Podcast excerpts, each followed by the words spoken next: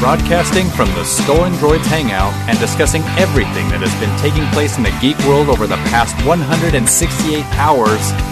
Well, give or take. It's the Stolen Droids Podcast. Hello, and welcome to Stolen Droids Podcast, episode number 227. I'm Schmitty. I'm Zono. And I'm on Windows 10. And I'm also Shut, Zook. shut up. Shut up. Oh, uh, Colin was supposed to be here. We have no clever death stories because he promised us he was going to be here, and that was Thursday, and then he had to reschedule. So now this is Saturday, and he still isn't here. He's stuck with Windows 10 updates. he's he's trapped in limbo. Windows update hell. Um, That would be me. No, that's that's me right here. He's stuck between Windows 9 and 10. Couldn't find the, the left turn. he's on Windows 9 SP3, and his computer has no clue what's going on. I was gonna say Windows nine and three quarter. You got to run into the monitor really hard to make it work. wow, we just went full nerd. Everyone knows you don't go full nerd. Not till the end of the show. Oh man, Didn't Harry, Harry, Robert Downey Jr. like Harry? Yeah. Didn't Robert Downey Jr. teach us anything in Tropic Thunder? You never go full nerd. No, full retard. Say it. Come on, say it. I was going to. I was about to, but I didn't. Um, and I'm most re- I'm mostly retard, so you know, going full retard for me is not that hard. now that we've gotten that out of the way, hey, shout out to our awesome friends over at TrekRadio.net, KryptonRadio.com, OpenBookAudio.com, Stitcher.com, Radio KSCR, 4814 Web Hosting, and Eaglemoss Limited. Yeah, that's all of them. Whew. Nice. It is August. Summer is almost over, and Windows 10 is upon us. And my microphone stand is falling off my desk. Uh, The microphone stand wasn't supported by Windows 10. No, at the moment, it's, at the moment, it's not supported by anything. I'm bummed that So, I have to use Windows 8 again. I, have been using Windows 10 for almost two, a little more than two months now, and I had to boot back in Windows 8 because I was having audio problems. So I'm holding Apparently, is having. I'm holding my microphone arm right now because the cable is wrapped in and around it, so I can't simply take the microphone out. This is this is awesome. So yeah, let's jump. Right Can you spin it like a rock star? It'll be more awkward when you drop the mic. Wow, No today the is just going weird. Let's go ahead and I don't have any feedback. Do you guys? I have nothing that Okay. I'm aware of, anyways. no. Well, um, if I have to do this for an hour, my hand's going to get tired. So let's get right into it. That came out wrong. Um, So did that. Google Plus. Hey, Schmitty, you remember your prediction for Google Plus? Yeah, yeah. So I, I predicted that Google was trying to kind of slowly back away from Google Plus. Turns out that's probably not far from the truth. You weren't 100% accurate because this, there was nothing slow about this. Well, okay, this this is still not hundred percent empirical evidence that they are going that, they, that they're weaning off Google Plus. But um, in this new article, they point out in this article they point out that uh, they are decoupling Google Plus from YouTube, uh, meaning you won't uh, need to be signed into Google Plus anymore to make YouTube comments. And uh, That was a big deal when they decided to go that Yeah. route. Yeah, Well, now, now the huge deal, trolls yeah. are rejoicing now because I mean, the whole idea behind commenting on YouTube before was to troll the heck out of it, right? So Exactly. now it, when they when they coupled Google Plus with it, now you had to own up to your comments and and your real name was was plastered right there next to your comment. People got around it by making bogus Google Plus accounts, which didn't last very long. But now removing that ability from the YouTube comments is going to unfortunately bring back all those trolls. Uh, but it's also a clear sign that Google might be inching away from Google Plus. So I think it was honestly just too much trouble to try and implement. People hated it. They hated the idea of it. No one was using it. I, and, and this is what's confusing to me. And maybe, Schmitty, you can explain this to me because I never used my Google Plus login. My uh, YouTube login from days gone by is still what I use. And if I log into a computer for the first time or if I try and import my profile, it says, great, who do you want to do this as? And it gives my Google Plus profile. It gives my Stolen Droids Google Plus profile because I have two. And then it gives my old YouTube one. And all my old subscriptions are under my YouTube one, so that's what I always choose. So Yeah. I, I've never quite understood that because it's never forced me to use my Google Plus profile in the first place. yeah, so so for for people like you who have never coupled their Google Plus profile with YouTube, um, you simply can't comment on YouTube. But Uh, I they- do. They, required. You did? Yeah, that that's They why I'm it. confused. Okay, and now I'm confused because I understood that a Google Plus account was required to comment. So I wonder if, in that case, since your YouTube account um, was somehow maybe maybe in the background it was linked to your Google a, a fake. No, I can't say fake because it wasn't fake. It was you. Um, well, let's be honest. When Google Plus first launched, there was a lot of profile issues. People Yeah. thought they were signing up for a profile, and in truth, they weren't at all. And then it, they created a real one, and that's what happened with me. I thought I was signing up for one, and I wasn't. And so it's possible that my YouTube one did create a Google Plus one that never fully materialized, but in some way was linked to my legitimate one. I don't know. I truly don't know. And I, Heisenberg compensator wasn't fully turned on, Exactly. so kind of and I think, if anything, that's kind of an indication of all the problems Google faced with trying to get Google Plus working correctly with YouTube. Is that sometimes it just frankly didn't. That could be true. I, I don't. I never saw a lot of issues like that. I mean, this is the first time I'm hearing. I'm I'm hearing of a profile specific issue like that. Um, and maybe it, it explains all the other issues that we've had with you with Google Hangouts in the past. Yeah, and But, um, people wouldn't know that, but yeah, yeah, I've had quite a few. um, but I mean, it, it's it's. I don't think that is the only reason they're they're doing this. But I um, I get a sense that um, even though they're not saying Google Plus wasn't you know their their idea of a social network, they weren't doing it to compete with Facebook. I think a little bit of that um, is true that they were trying to compete with Facebook, and now they're realizing that yeah, there's no catching up with that, and they're they're they're trying to back away from it. Even though I have said as a Google fanboy that that's not what they're doing, so I'm eating my words a little bit because I I thought that Google Plus was the future of Google.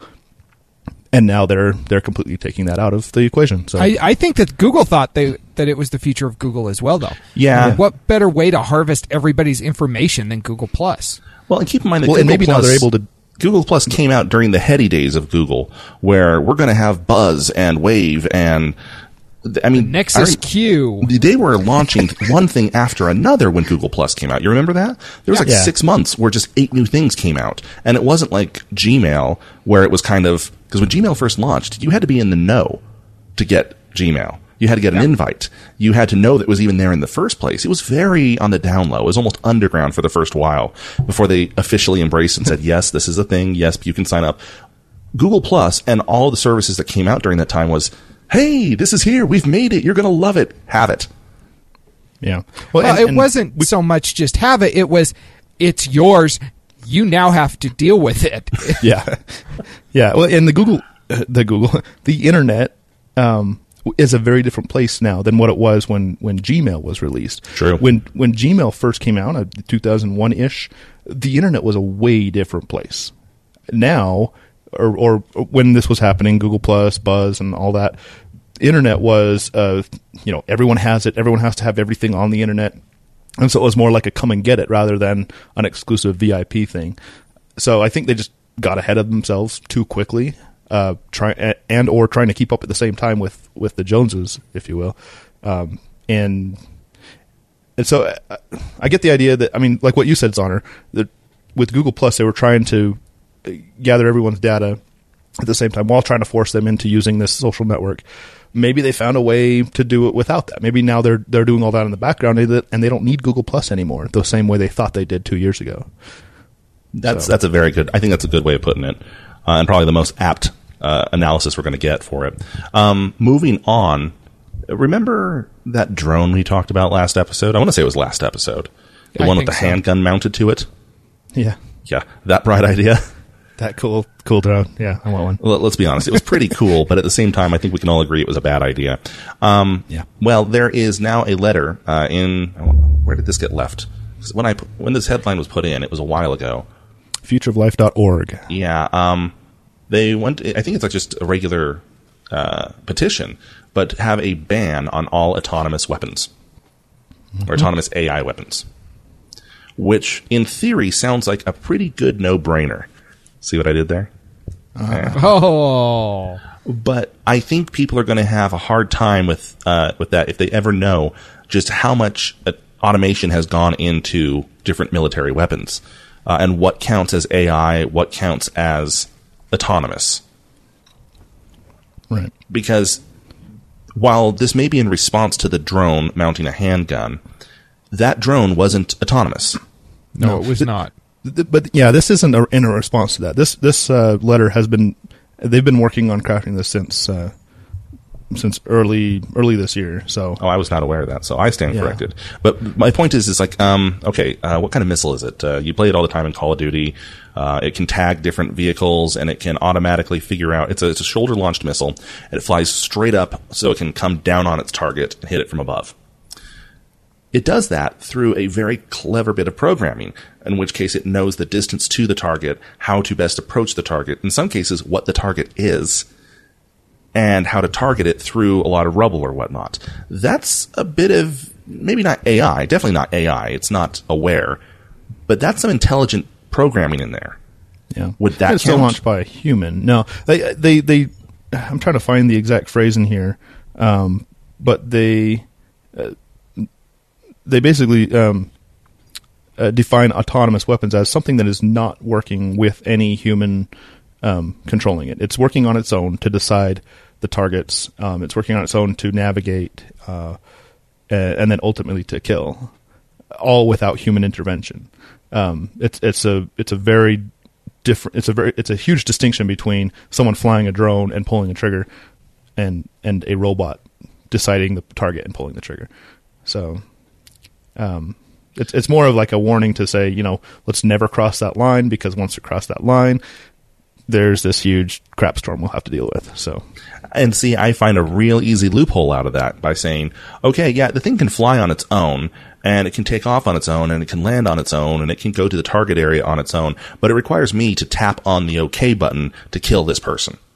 yeah, And hey, that's human interaction, right? But let's be honest, that's pretty much autonomous. Yeah.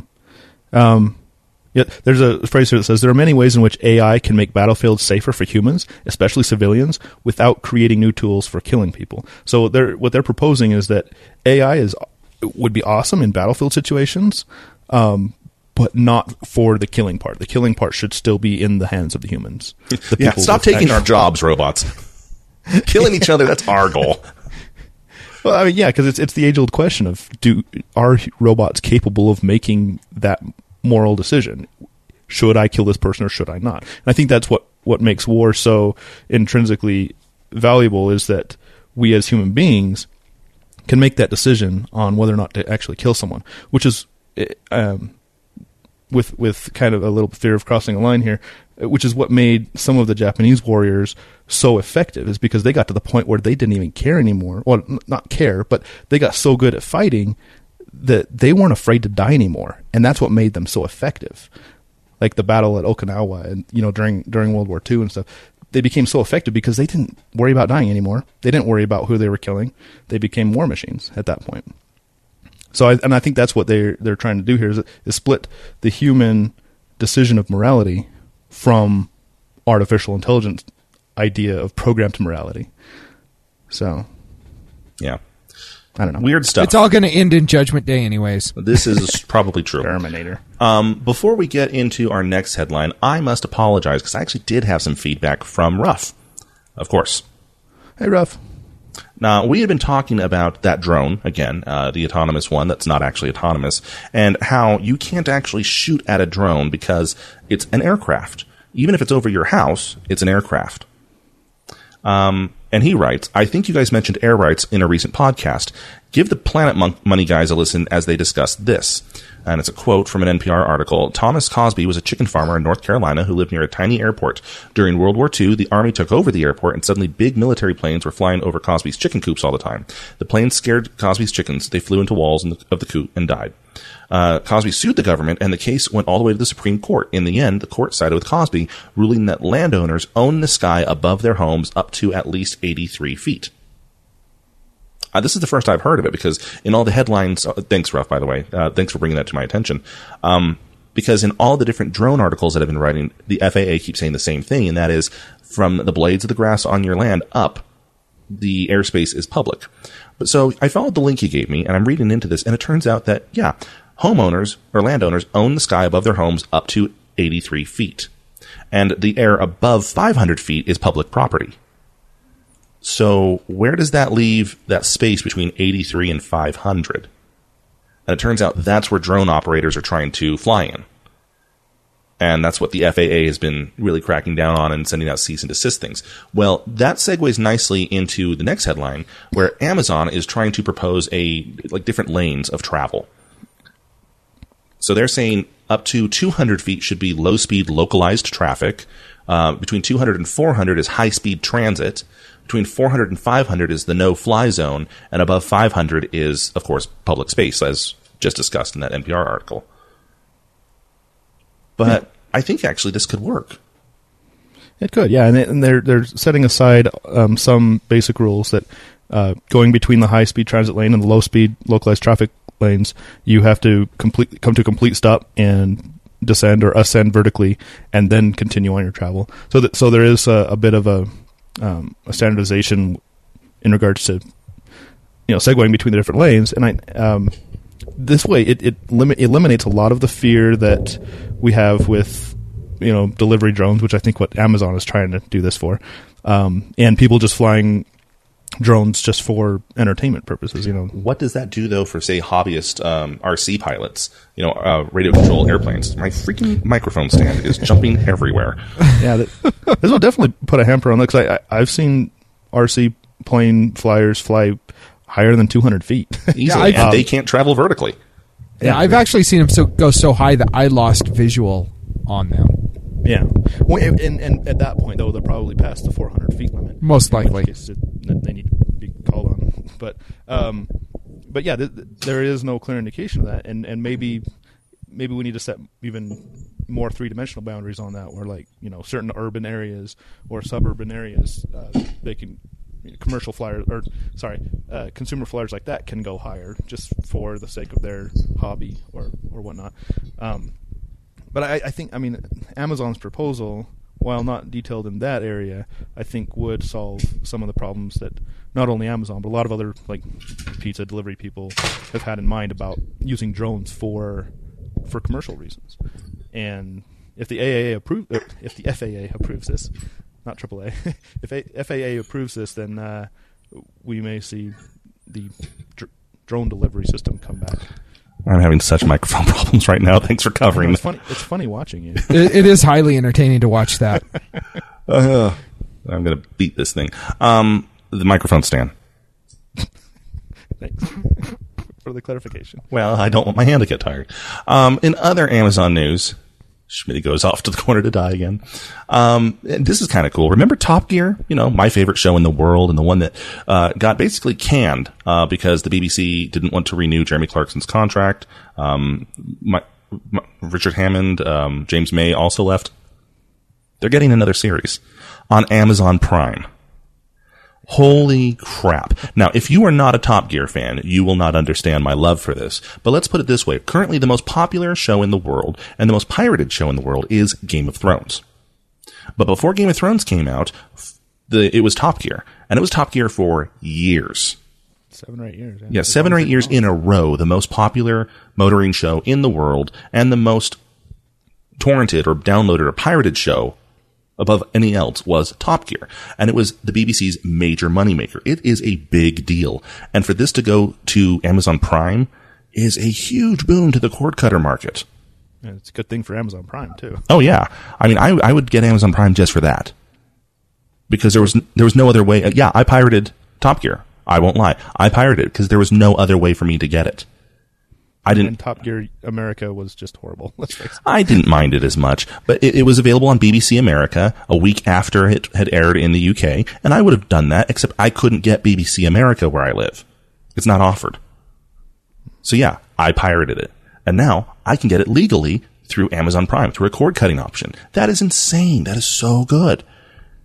And That is really cool. I can't imagine that some BBC exec isn't just slitting his own wrists right now. All or because of Jeremy Clarkson. I mean, that, if if they would have just ignored that, they would have still have top had Top Gear right now. Yeah, well, and and the executive in question, I won't say his name, but uh, he has a long history with Clarkson. The two have never gotten along. They've called each other out in media. It's, it's been it's been pretty negative. So he took this opportunity to uh, to can him. Pretty quickly, and I think they really shot themselves in the foot. But I think the real question here remains is does the BBC and by extension other TV networks understand just how big a threat this is? Or is it kind of this, well, if we won't have them, then, you know, what are they going to do? We're the TV network. Because I know there's been reports that Comcast still feels that way sometimes.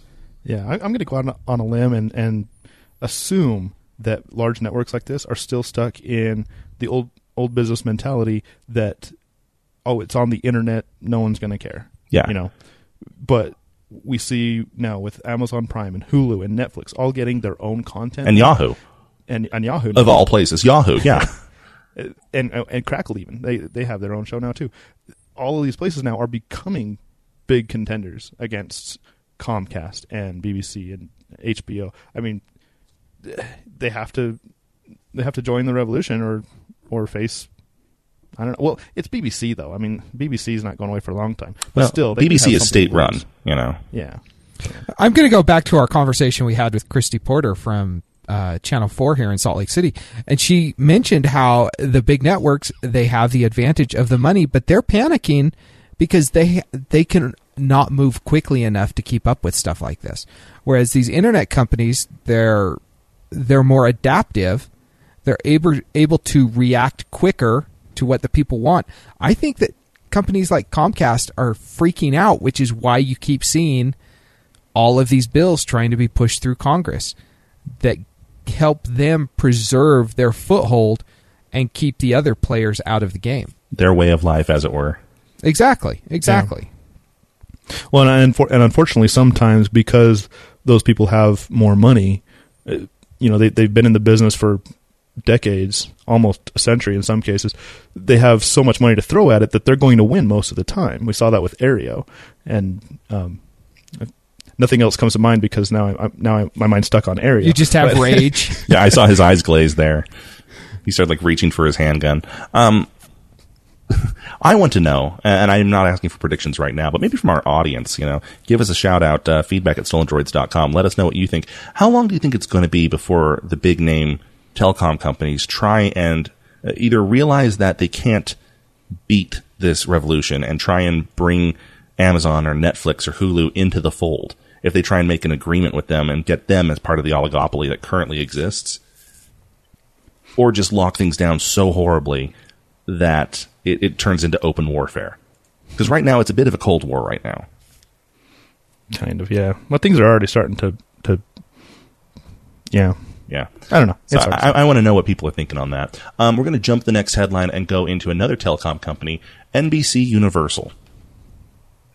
They have just invested a large amount of money, and that by itself is no big deal. They do that all the time. Except it's a huge uh, amount of money into BuzzFeed. $250 million into BuzzFeed. really. And you won't believe what happens next. It will restore your faith in humanity, though.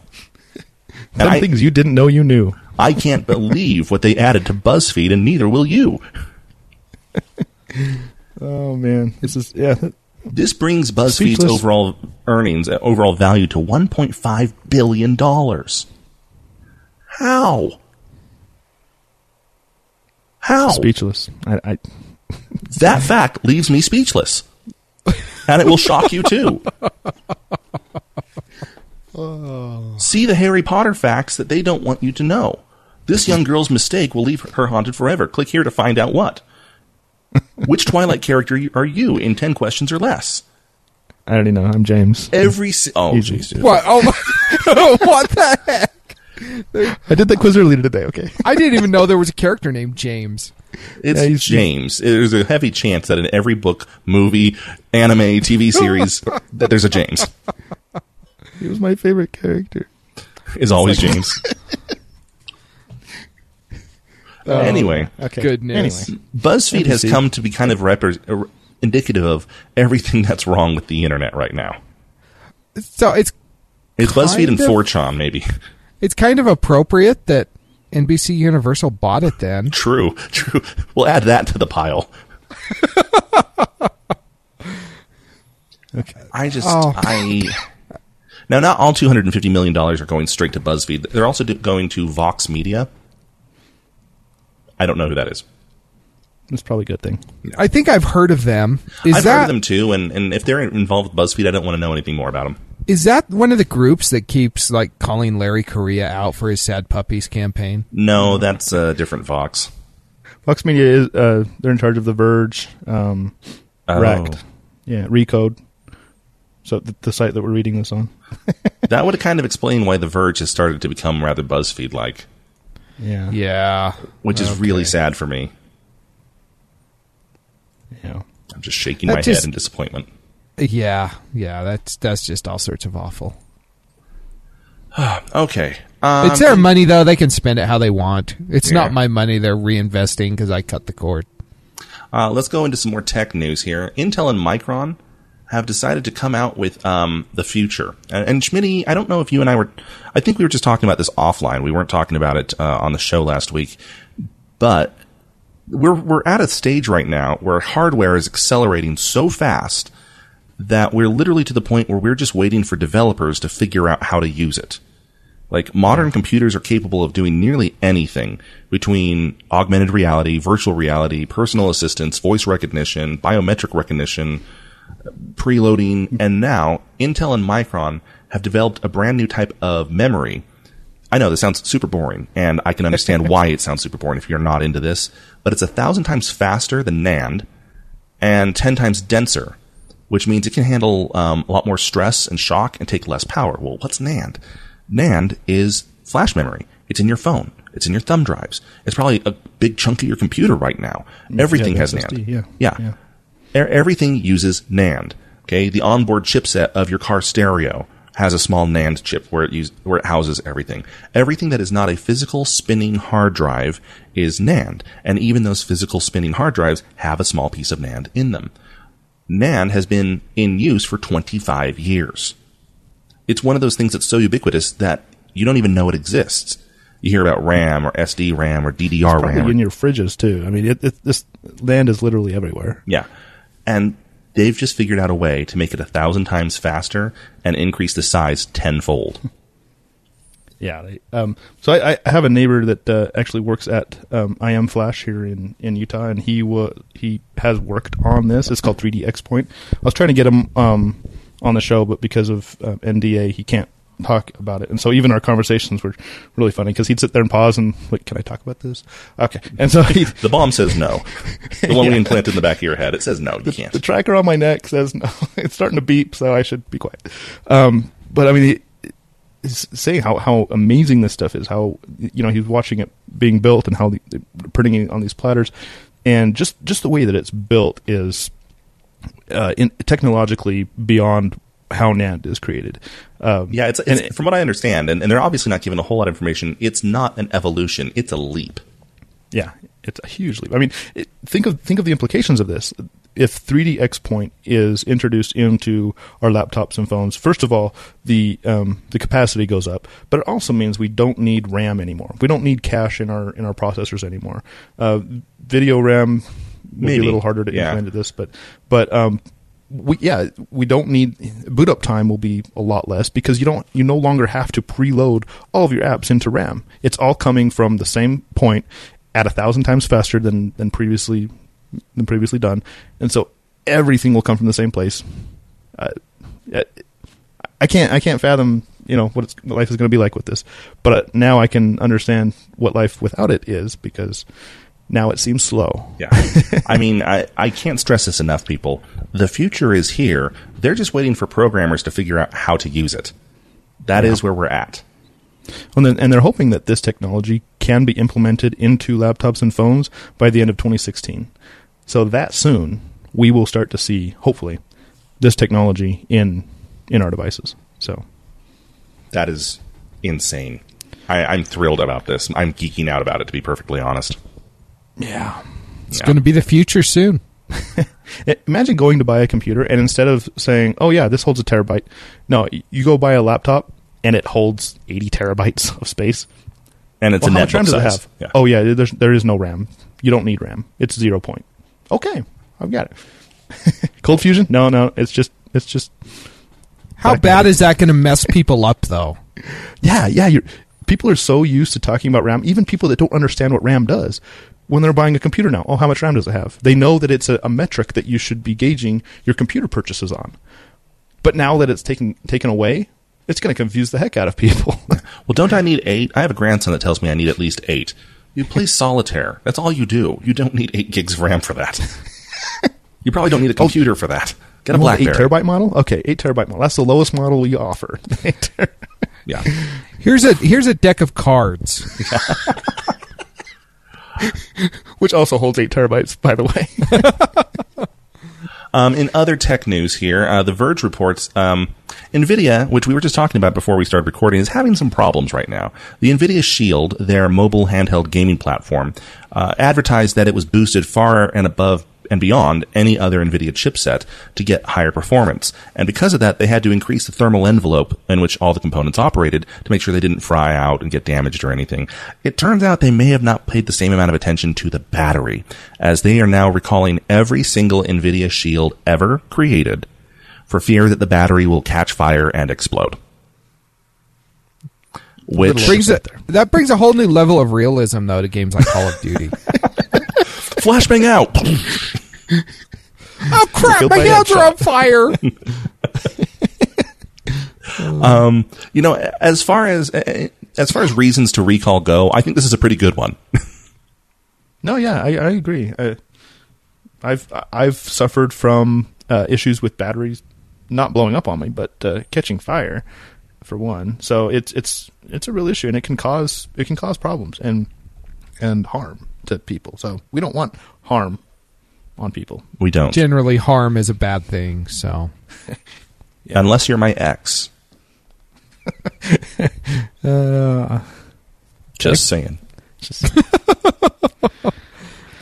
um, yeah, if you have an Nvidia Shield, mayhaps you should uh, look into getting that taken back in. They do have a fix for it, so they're fixing them and sending them back out, or giving you a new one. Or I'm not sure exactly how the details go, but it's not like you're going to be without it forever. They have a way of repairing it. So, yay!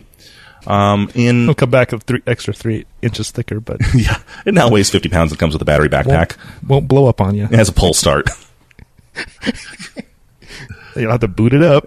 it's very realistic, especially for the racing sims. Um, and what I think is our last tech headline, uh, I think anyway, um, it's come to light that Bitdefender has been hacked. Which And what shouldn't is surprise, Bitdefender? shouldn't surprise anyone because Bitdefender, well, because everything's getting hacked. But Bitdefender is an antivirus firm. So Not the thing you want to be. Right, right. Um, so I guess a hacker took data uh, and tried to ex- uh, um, sorry extort Bitdefender. That didn't work out, so they released usernames and passwords to people who were subscribed to Bitdefender, and claims that the usernames and passwords weren't encrypted, which is not a really great thing to get from your inter- from your computer security company. That they have no security. That's great. Yeah.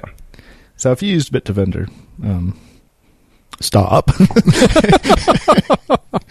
Use Windows Defender instead. I like how you just kind of threw that out there. Stop. Oh, well, I mean, like this. This isn't something that. Okay, so a lot of the things that that that get hacked uh, can be solved by either you know changing your password or uh, you know wait waiting for three or four months for everything to blow over. But something like this, like a piece of security, not even software, a security service, if it gets hacked, it has a, a lot larger implications than just uh, you know some random website. So it, if you're waiting for this to blow over, it's going to take a few years, if not like never. Just saying.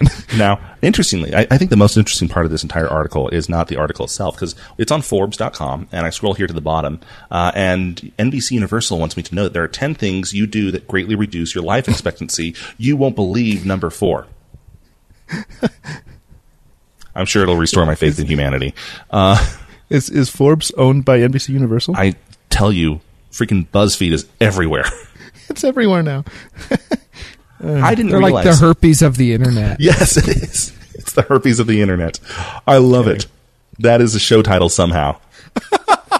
and, and People a can bumper say that about us, though. Stolen droids, herpes of the internet. Yeah, but it's already everywhere, and I didn't realize it until I upgraded to Windows 10. That's that's alluding to uh, a future discussion here that we're about to have. But because um, I've been using Edge, Edge browser ever since I did the upgrade, I haven't been using Chrome. I haven't had my ad block enabled anymore, and I've seen all the BuzzFeed crap that I didn't even realize was there. There's a freaking epidemic going on. Yeah. Oh yeah. So so yeah, I, the same thing happened to me. I, I used Edge for a while because it's just it's let's face it, Edge is really good, but um, I, I even I forgot that I wasn't using Chrome until I had to switch profiles and oh yeah, I don't have my Chrome profile switcher. So um, and now because I realize how good that ad blocker in Chrome uh, you download for Chrome is, I donated a little bit more money to that guy this time around. I realize how much I love you. I can't live without you. Thank you. I took you for so granted. awesome. Um, yeah. Yay, Bitdefender. Yay, NBC Universal. Okay, into we have a couple more headlines here. Uh, that was just our last tech one. There's well, I guess technically this is No, kind of these tech. are these are still tech. Let's talk about Tech-ish. Europe. Yeah, well, it's Google, so in that way, Europe. What the crap, man? Let's let's talk. Let's let's level here. What's they your need an intervention. Look, Europe, I know you feel like we're attacking you, but you have to know we're coming from a place of concern and care, and that we really only want what's best for you. And that's for you to pull your collective head out of your rear and get with the times. Okay. Isn't it derriere in French? Yes. Just saying. And since So- we're going to be talking about Spain, the cabeza out of the derriere. yes. That's a sh- show headline. That's a show title if ever there is one. Um, Okay. remove Cabeza from Derriere. Yeah, that that fits. We could do that. That fits in our character limit. so back in the day, a few months ago, and I forget exactly when this was, we reported on Spain and how the newspapers there were forcing local lawmakers to tax Google every time they would link to a news story from a local news outlet. Google would owe that news outlet money for it. They had to pay the tax. This wasn't just simply a uh, Google had tried to get around this previously in other countries in Europe that were doing the same thing. Uh, they only had to pay if they had an excerpt from the news story in the link. So Google stopped doing it in that country and just provided the link. Spain made it mandatory. If you were going to link to a news source at all, you had to pay this tax. Google, and I love how um, how they do this, the wording they use. Google used the unexpected thermonuclear option and simply pulled out of Spain. Google News did. When we reported on this, I remember very clearly. I think all of us saying it. It wasn't just me. It was everyone saying, this is a bad idea, Spain. This is going to hurt. This is going to hurt you badly because Google has not been making money off of you. Google has been giving you money basically by sending people to your site. How are people going to get to your site now without Google? What do you know? It turns out we might know something about this internets thing because that is precisely what has happened now. In the time since then, they've been running metrics in the country to figure out exactly how things have been affecting local news sources, agencies, newspapers, and whatnot. And everything is hurting. It is hurting so badly. And surprisingly, or not surprisingly, depending on how you look at it, it is hurting the small news agencies the worst. Because Americans or, or anyone else out there, I want you to imagine the largest named news source you can think of. Okay. In my case, it's probably CNN, right? That's a big name. That's pretty well established. So you know that there's some big news. Let's say another lost airliner. Not to make light of the news or whatnot. That's a bad thing. But I want to find news about the latest lost airliner.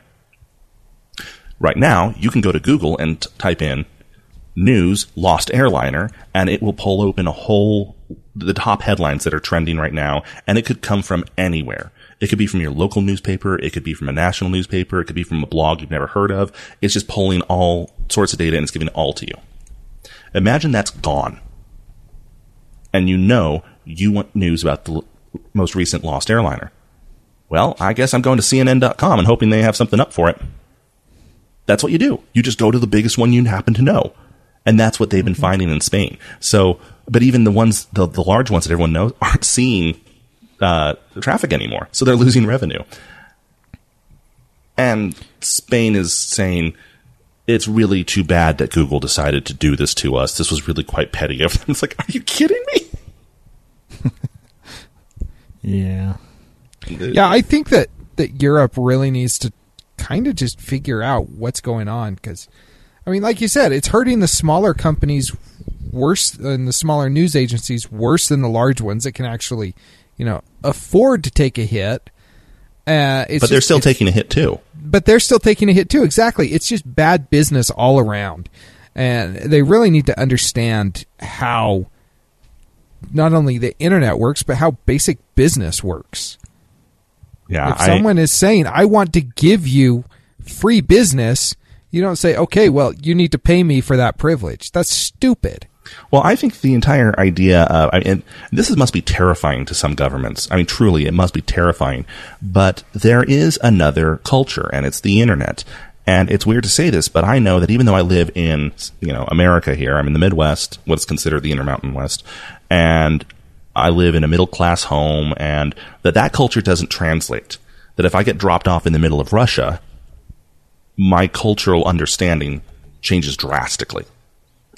But if I go online, I can look things up a certain way. I can find certain things a certain way. I have access to certain information. I can access my own files. I can access whatever's been emailed to me. All these different things. And that remains the same no matter where you're dropped off. If you have an internet connection, the internet is the internet. Unless you're dropped off in North Korea. Right. In which case you have no power. So So it doesn't really matter, anyways. OneDrive happens to be the name of the street you live on. Um, and it's named that because it's the one drive in town. Uh, I'm a little Oh, racist. It's okay. It's because you're Asian. It's all right. I mean, we all look the same anyway. Um, but so that must terrify some countries. Yeah. Uh, But a in- good point. on the flip side, France seems to understand that it's the same everywhere, and they want their rules to be applied everywhere as well. Because our next and our last headline here comes from France and their stupid right to be forgotten rule. You know that one where if you ever did something really embarrassing or bad or nefarious, like say, oh, I don't know, maybe you killed your girlfriend and ate her brains while storing her body in a freezer. Well, you wow, have that the, went dark. As you do. as you do, right? Well, you have the right to have that forgotten. Hey, I served my time. People shouldn't be able to look that up about me. I want them to understand about the great ice cream truck business I'm running now and how I'm advertising that and I'm available for parties. And so the EU has passed this law called Right to be Forgotten, which says that you can put a request up to Google and Google is obligated to remove that data. Now, after that passed, people were going up to take down the stupidest stuff ever. And everything. One guy, I remember he made headlines and we talked about him here on the show.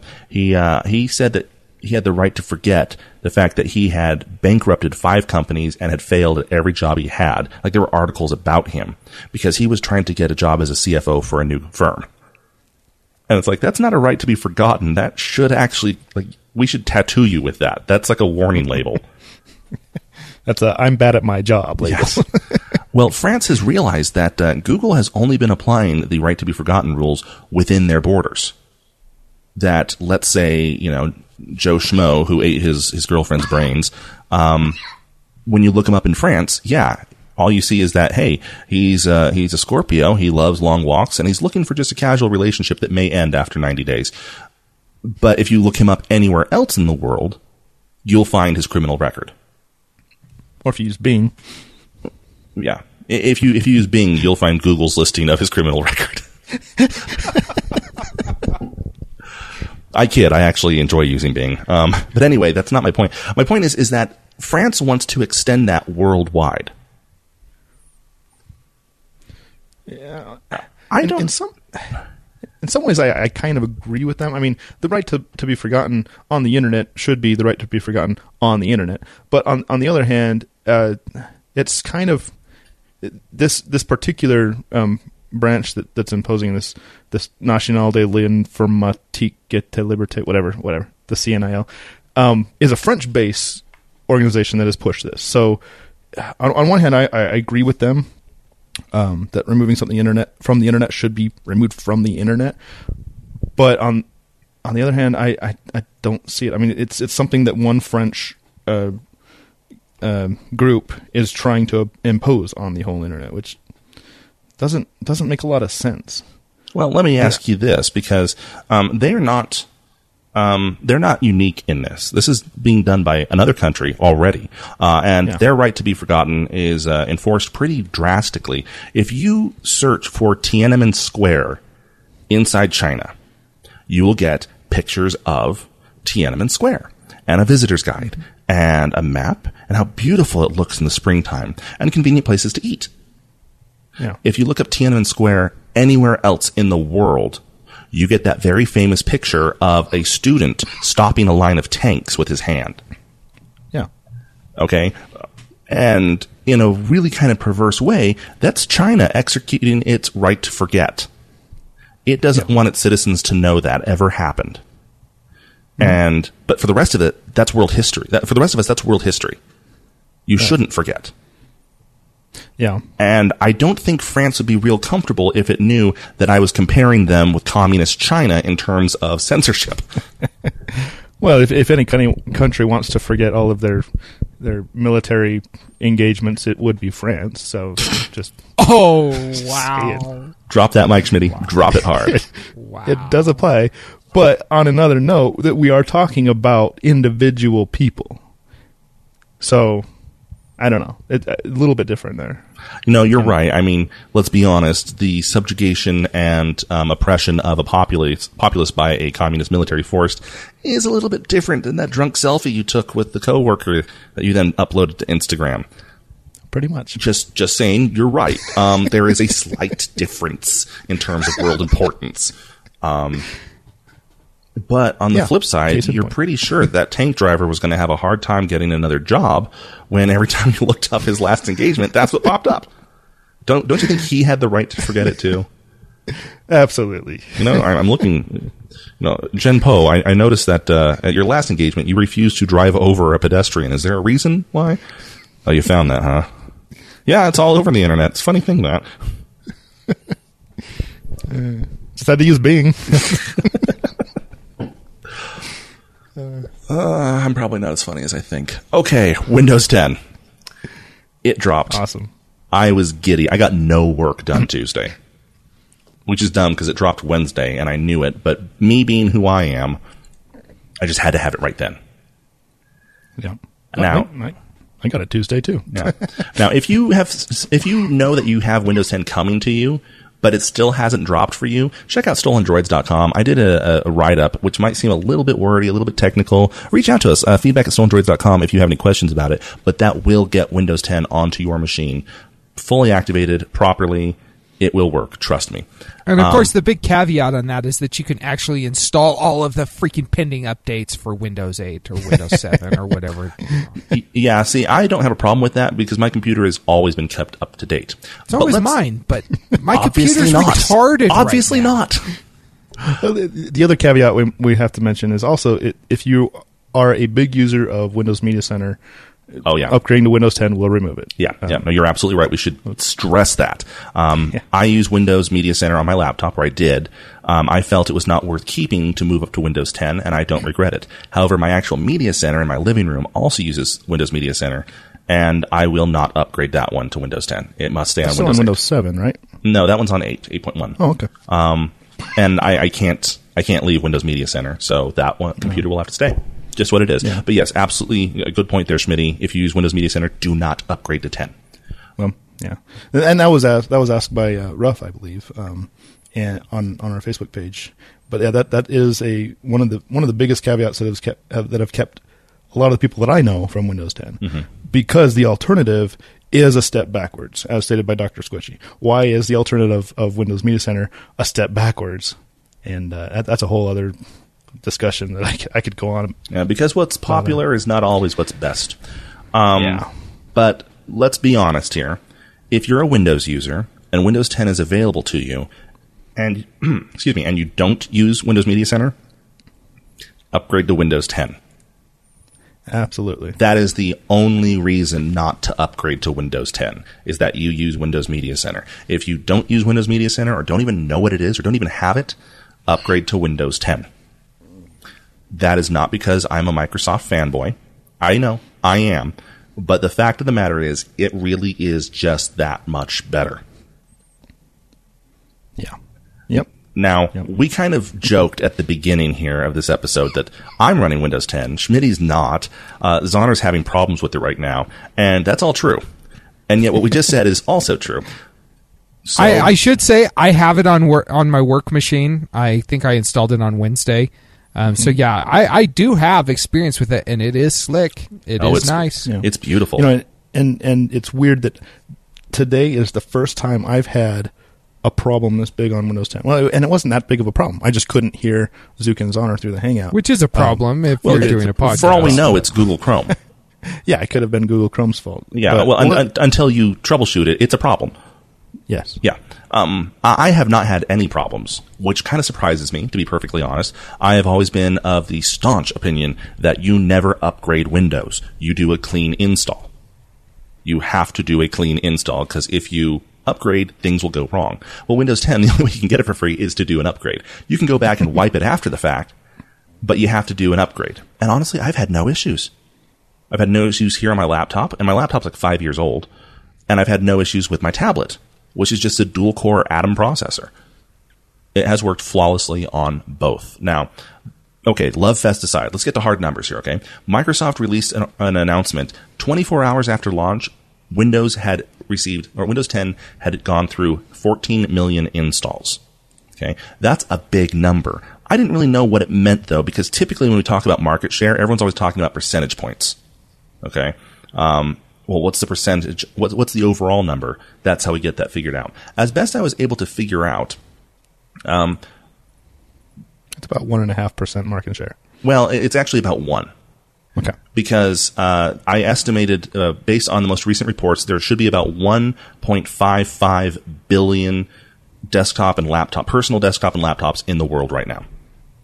Okay, uh, and of those, and of course, I didn't mark that down here. 1.6 of them are running some Linux distribution.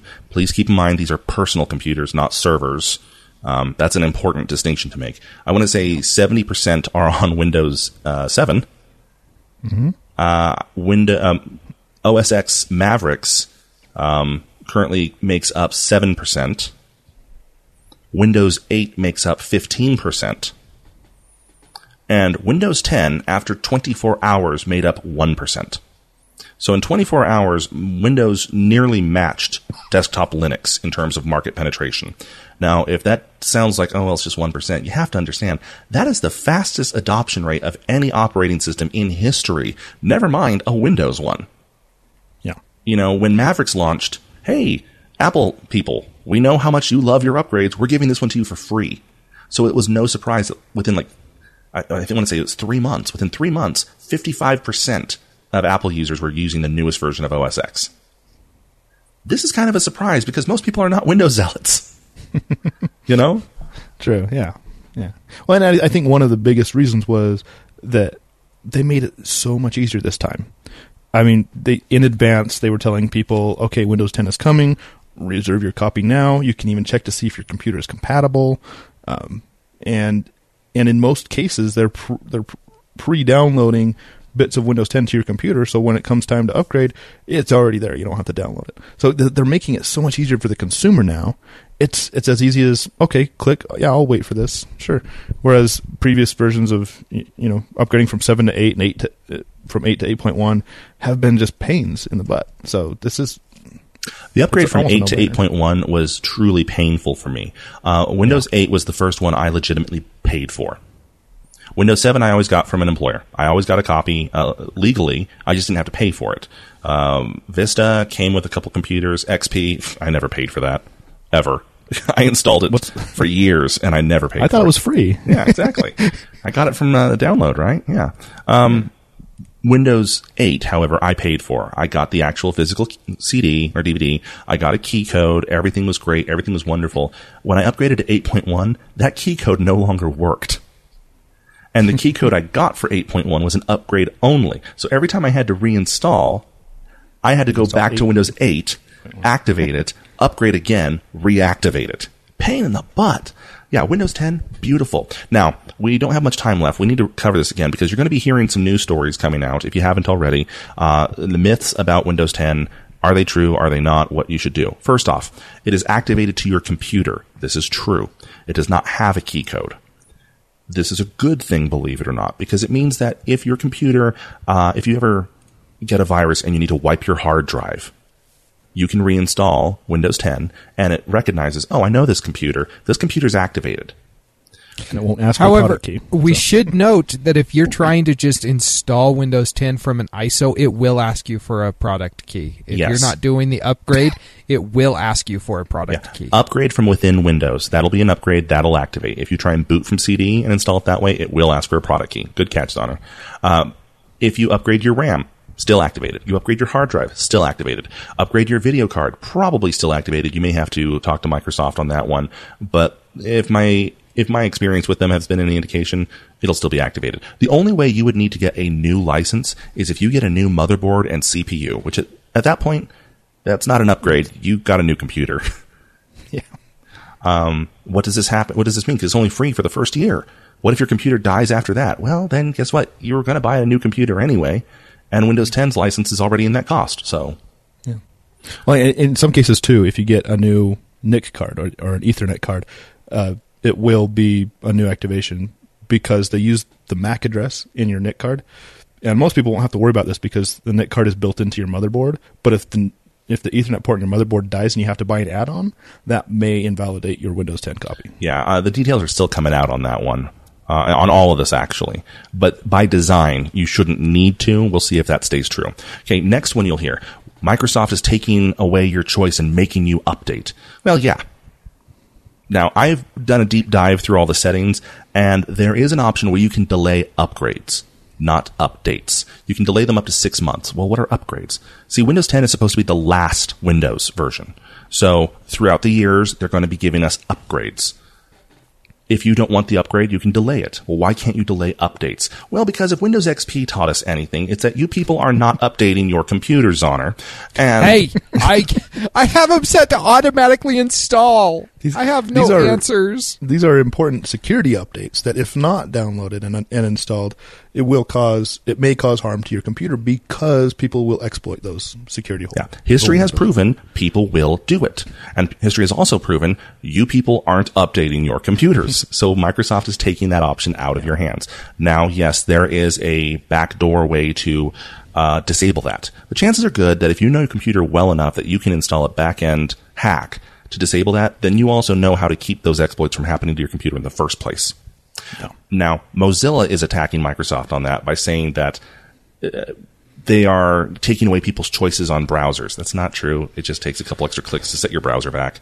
But one thing that Microsoft is doing, which micro, that Mozilla is blasting them for, if during your update your computer notices that your anti-malware or antivirus is not compatible with Windows 10, it will it. Yeah, it'll uninstall it. It'll remove it. And then it will notify you when that particular type of software has been updated for Windows 10 and it'll allow you to reinstall. Believe it or not, that's a good thing. Because if you try and use an antivirus or anti-malware that's not actually compatible with your OS, you could be introducing a bunch of security holes.